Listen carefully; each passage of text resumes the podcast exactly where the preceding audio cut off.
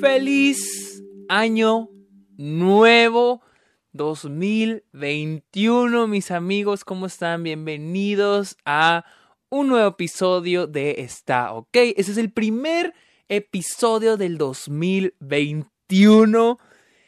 Mi nombre es Sergio Muñoz. Bienvenidos a Está OK. Aquí hablamos de cine, aquí hablamos de series, aquí hablamos de la industria, ya sea el las películas en el mercado, ya sea analizar películas, ya sea la producción de películas. Todo esto aquí lo hablamos. Bienvenidos a este podcast. Mi nombre es Sergio Muñoz, ya les dije, para que lo pinches vuelvo a repetir.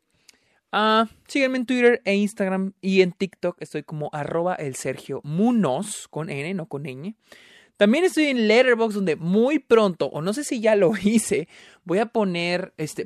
Oh, no, no, de hecho, de en Letterboxd ya lo pueden ver. En Twitter y tal vez en TikTok vayas a, vaya a decirles, voy a mostrarles cuáles han sido mis estadísticas de las películas que vi, cuáles fueron los directores que más vi, los actores que más vi, cuáles fueron los géneros de películas que más vi en el 2020. Esos ya los pueden ver en estadísticas. No sé si ustedes lo pueden ver, estoy casi seguro que sí lo pueden ver. Pueden entrar a mi perfil y hasta mero abajo pueden ver estadísticas. Síganme en Letterboxd. Y para los que no sepan qué es Letterboxd, pues Letterboxd es una red social para películas. O sea, ustedes entran y pueden poner las películas que van viendo, las películas que van viendo sus amigos, las listas que van haciendo, etcétera, etcétera. Está muy chingona. También, para todos aquellos, los invito a que me apoyen en Patreon porque eh, todo lo que yo, todo lo que ustedes me, con lo que me apoyen en Patreon, lo uso para mis cortometrajes, porque sí, hago cortometrajes. Así que empecemos. Y es que sí, acá empezó el 2021, pero no podemos olvidarnos del 2020 y todas las grandiosas películas que nos dejó. Y es que estoy tan sorprendido que cada vez, cada vez veo, o sea, cada vez me, me, me, topo con una película chingoncísima que automáticamente entra a mi lista de lo mejor del año. Y en esta ocasión, y esta vez, ayer vi Collective. Es un documental de Romania. Hijo su pinche madre. Qué chingón documental, qué chingón documental. Pero como siempre, yo siempre hablo de las películas dando un, un background, un detrás de un antes de que yo lo viera. ¿Qué pensaba de la película? ¿Qué espera de la película? ¿O qué sabía yo de la película? Y es que, como lo dije con, como lo he dicho con otras películas que, que, que, son lo de lo favorito del año, es de que yo sabía que ha sido alabada por muchos críticos eh, en lo último que va del año. lo he visto, eh, ha sido premiada por diferentes círculos de, o circuitos de cine en Estados Unidos ah, como el mejor documental. Ahí se está dando un tiro con ah, Dick, Johnson. Is going to die, creo. Going to die. Dick Johnson. Dick Johnson, algo. Está en Netflix. Es muy buen documental también. Time que está en Amazon Prime, muy chingón documental. Entonces está dando un tiro con Boy State en Apple. Todos en sus pinches, sus pinches, a todas las plataformas de streaming traen sus documentales que muy probablemente, muy probablemente vamos a ver en la temporada de premios y Collective es uno de ellos. Collective está increíble, en serio. Se estrenó en Venecia en septiembre, se estrenó en Toronto en septiembre y en un montón de otros festivales. O sea, uff, uff, en serio, wow. Y en noviembre se estrenó en Estados Unidos en para renta. No está en ninguna plataforma de streaming más que para rentar. Me costó 7 dólares, pero... Hijo su puta madre. Qué película. Y les digo, yo más allá de que sabía que ha sido una película aclamada por la crítica y es una película que, que, que, está siendo premiada también por la crítica, pues era todo lo que yo sabía. No sabía ni siquiera de qué iba la historia, de qué iba el documental. Y, y es de que en esos últimos, en este año 2020 me he tratado de empapar de documentales. Eh, vi mi estadística en Letterboxd y he visto más de 50 documentales este año. Y, me alegra mucho porque le, le he hallado un amor a los documentales y este no es la excepción. Qué cabrón está este pedo. Y pues la historia va así. En el 2015, en Romania, en Bucarest, Bucarest, Bucarest, Bucarest, saludos, estoy pronunciando mal, en Romania, hubo un incendio donde más de 20 personas fallecieron. Este incendio fue en un, este, en un club. Había un concierto y hubo un incendio por la pirotecnia que usaron en el concierto. Se incendió, murieron más de 20 personas. Mm, un, tantas decenas de personas fueron ya al hospital y murieron otros más de 30, más de 30 personas más murieron en hospitales. Ah, hubo protestas, el, el, el, gobierno que estaba en ese entonces, el ministro que estaba entonces renunció. Un desmadre, ¿no? Un desmadre lo que, lo que ocurrió. Pero esta película nos muestra los actos ¿Cómo, les pondría? Ah, trata tantos temas y empieza de algo tan pequeño. Porque empiezan a averiguar, primero dicen, ¿cómo es posible que murió más gente en los hospitales que en el mismo incendio? Algo mal anda aquí. Y es de que la película empieza con algo tan pequeño como el, el que descubren que las, los líquidos Perdón, no soy, no soy, no soy un experto en medicina, ni en hospitales, ni, nada de esto. Pero el líquido que se usa para eh, desinfectar lo, todo lo que se utiliza en los hospitales estaba siendo diluido, no solo en el hospital, sino también los que lo vendían. Y la película empieza desde ese punto. Y de ahí va a ir escalando y escalando y escalando, o no escalando, va a ir escarbando todo el kilo de popó de corrupción que hay. Y es, y es algo impresionante y es algo tan chingón que hace el documental que uno fácilmente lo puede relacionar con los países que vivimos. Digo los países que vivimos porque hay, habemos gente de México, sé que hay gente que me escucha de Perú, de, de, este, de Guatemala, en Estados Unidos, y te empiezas a relacionar cosas. No quiero decir específicamente a qué cosas, pero en mi mente digo, no mames, es, algo similar pasó en México, algo similar pasó acá. Y en esta película van, van excavando todo el kilo de popó, el, ya sea la negligencia de, en los hospitales, la corrupción en el gobierno, y, y, más que nada resalta también la responsabilidad de los periodistas. Hay una frase que dicen, parafraseo, no es la cita exacta, pero hay una frase que van de que cuando el periodista se inclina ante el gobernador, ante el presidente, los políticos, ahí es cuando va a afectarle al pueblo. Ahí es cuando los más, los más afectados van a ser el pueblo, la gente.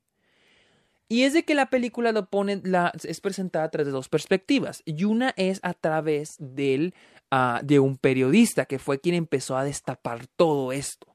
No solo lo de la, farmacéutica que estaba haciendo el líquido para desinfectar, el desinfectante, pues, uh, sino todo lo, todos los actos de corrupción dentro de los hospitales en Romania, eh, los problemas, este, pues de que los hospitales ni siquiera están equipados. O sea, es tan increíble que digo, un país tan pequeño en Europa tiene problemas que wing wing, notch notch hay en México.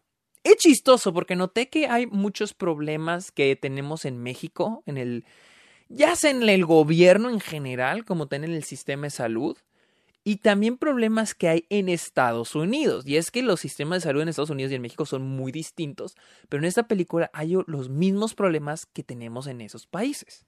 No sé, no, no hablo de Guatemala y Perú porque u otros países de Latinoamérica o no sé dónde más me escuchen, porque pues este no estoy enterado. Entonces, sé de los problemas que hay en Estados Unidos y en México y ahora en Rumania. Y, es de que es chistoso porque la película inicia, te, te da a entender que esto inicia desde algo, no quiero decir algo pequeñito, porque el incendio donde mueren tantas decenas de personas no es algo pequeñito. Pero es gracioso porque incluso ayer que me puse a platicarle la película a mi mamá, me puse a pensar, incluso las protestas, ah, porque las protestas que hubo, eh, gracias al incendio hubo unas protestas por las cuales el ministro renunció. Las protestas fueron porque el club no tenía los no tenía permisos para operar cuando no tenía salidas de emergencia. No tenía las salidas correspondientes. Es algo que también en México, en Estados Unidos y en muchos países tenemos, que, eh, que es este, este seguridad pública, se le llama los departamentos de seguridad pública te otorgan estos permisos para operar tus negocios, pero tienes que tener de qué anuncios de salida, anuncios de no fumar, etcétera, etcétera. Y este, este negocio, este club, no los tenía. Entonces nomás tenían una entrada y por eso fue que murió tantas personas. Por eso fueron las protestas. Pero lo chistoso es que la película ni siquiera se trata en sí del incendio. Se trata más que nada de los actos de corrupción, de los actos que, que son causados por los malos gobiernos. Y trata todos estos temas, les digo, la corrupción, la negligencia, el periodismo, también habla temas como el que al final del día, al final del día, quien pierde o quien gana somos nosotros, el pueblo, ¿sí? La gente. Nosotros somos los que los que vamos al último a perder o a ganar. Y es una, y es algo que la película hace constantemente eso de recordarnos de que al final todo esto te va a afectar a ti. ¿Sí? Y es, y es algo muy chingón porque me recordó algo que dijo Bong Joon-ho con Parasite, que decía que esta película era universal, por eso, por eso había sido tan exitosa Parasite, porque era universal, hablaba un tema universal, el capitalismo, las clases sociales. Y siento que esta película es similar, es un tema universal, o al menos que incluso yo lo puedo entender yo de México, que no es ni cerca de Romania, o sea, geográficamente hablando. O sea, no son ni cerca de, o sea, como para decir, bueno, somos igual que este país, traemos un sistema igual, Latinoamérica, muchos países son parecidos. Estamos hablando de un país en Europa, un país pequeño en Europa. Y siento que se esfuerza mucho el documental por hacer esto, por recordarnos que probablemente en nuestros países tenemos los mismos problemas y hay que hacer algo. Y, la película, neta, hace un gran trabajo por todavía abarcar temas como quiénes son las víctimas, ah, no, no del incendio, sino en general, quiénes son los más quiénes son los afectados, digo nosotros. También sobre cómo hacer un cambio, sobre cómo se maneja la corrupción. Y algo que me pareció muy interesante también es la deshumanización o lo inhumano. Llamémoslo lo inhumano. ¿Qué es lo inhumano? Hay una escena donde lo. Hay una parte donde los periodistas hablan sobre. Es que no les quiero contar. No les voy a contar qué sucede. No les voy a contar qué sucede. Pero empiezan a darse cuenta que dicen, es que a veces ya ni siquiera son políticos, son los mismos doctores, los enfermeros. O sea, hay una falta de humanidad pero también la misma pregunta, entonces, ¿qué es lo humano? Si los mismos humanos nos metemos el pie los unos a los otros. Yo recuerdo que en mi clase de filosofía decía un profe que es que cuando alguien dice esto es inhumano, que hayan matado a esa persona es inhumano. Y mi profe decía, pero eso es lo más humano. Somos la, la especie que se mata entre ellos. La única especie que se mata entre ellos. O sea, lo más humano.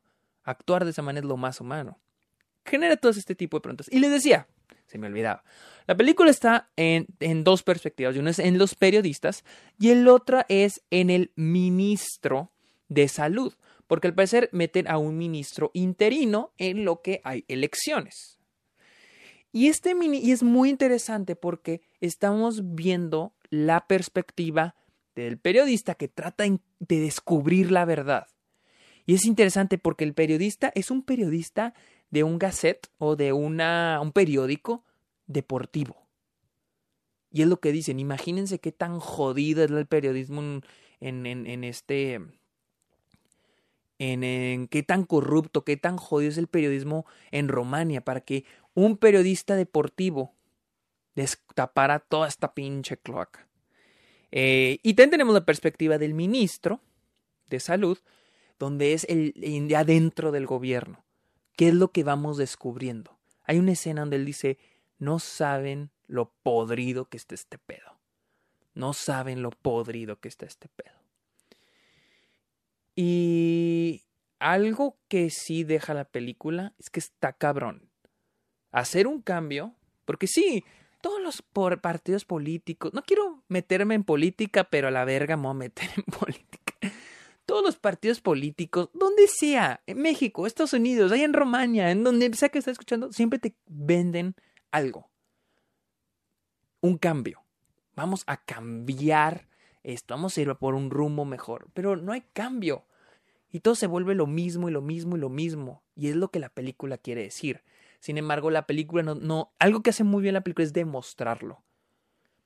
Es demostrarlo a través de los hechos, a través de las perspectivas de las personas, a través de, de, los ojos de quienes estamos viendo la película, o sea, del ministro, de los periodistas. También hay una escena con el papá del ministro, que, dice, que hay una parte donde dice, es que esto está jodido, o sea, no lo vas a poder arreglar.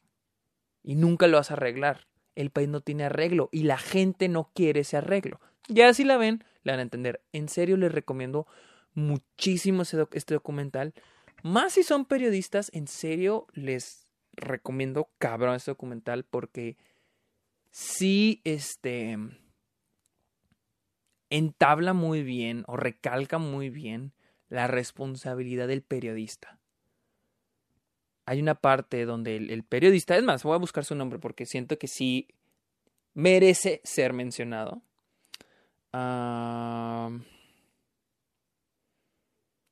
Catalín Tolontán. Tolontán. Catalín Tolontán. Hay una escena donde este hombre dice que que el periodismo no tiene propósito, no tiene una meta, porque le dicen, ¿Qué vas a ganar de, de estar descubriendo estas terribles, terribles cosas y estarle diciendo a la gente esto? Para, ¿cómo decir? ¿Para qué decirle a la gente la verdad? Le dicen a él. Y él dice, es que no tengo una meta, o sea, es mi responsabilidad. Es mi responsabilidad sacar la verdad, pero yo no tengo una meta. Él, dice, esta profesión no es de metas, no tengo una meta de lo voy a hacer por esto. Es mi, es mi responsabilidad. Y es algo muy cabrón. Yo porque no soy periodista, pero sí he trabajé por periódico en mi escuela. He, hecho research de periodismo. Muchos me dirían que sí soy, pero no soy. No quiero llamarme periodista porque ni estudié, ni, ni tengo experiencia de periodista. Pero entiendo la profesión y entiendo a muchos de mis compañeros. Y es una profesión muy cabrona. O sea, es una profesión muy cabrona ves este amenazas en tu persona, burlas y gente que va a negar lo que tú digas. Y siento que esta película hace muy buen trabajo dándole tiempo y espacio a cada perspectiva, a cada perspectiva de este hecho. Pero lo más importante, y creo que es lo fundamental de un documental, o al menos lo que yo he aprendido de los documentales, que habla con la verdad y deja un mensaje de que observemos bien y relacionemos bien estos hechos con lo que ocurre en nuestros países. No que busquemos donde hubo un incendio, como pasó por ejemplo creo que en Brasil o en Rusia, donde hubo incendios en, en, clubes muy similares a lo que ocurrió en Romania, pero los actos de corrupción. Si ahorita pasa una tragedia en México, gente en México, si ahorita pasa una tragedia en México que, están pasando todo el tiempo, pero en este momento estamos capacitados para, para lidiar con ello. El, el terremoto, el terremoto que fue en el 2000, perdón, 2017, fue 2017, ¿cómo nos fue? Entonces, y somos, un, y somos un país grande, o sea, Rumania porque es muy pequeño, nomás para que se den la idea. Ayer chequé cuán, qué tan grande es Rumania y es poquito más pequeño que Chihuahua. Chihuahua creo que es 240 y pico kilómetros cuadrados, mil obviamente, y creo que Romania 230 y algo. Por ahí anda, me puedo, me puedo haber equivocado, pero creo que es más chiquito que Chihuahua, por una nada. Digamos que es del tamaño de Chihuahua. Gente en Chihuahua, imagínense que Chihuahua fuera un país y que hay un incendio de esta magnitud donde a más de 60 personas se les tiene que tratar por quemaduras muy cabronas. no estamos preparados. Entonces, y no solo eso, y es de que siento que lo que también demuestra la película es de que tiempos cabrones, tiempos pesados, 2020 fue una prueba muy cabrona, es cuando se empieza a destapar todo y se demuestra qué tan preparados estamos para lidiar cuando las cosas están cabronas. Qué tan, este...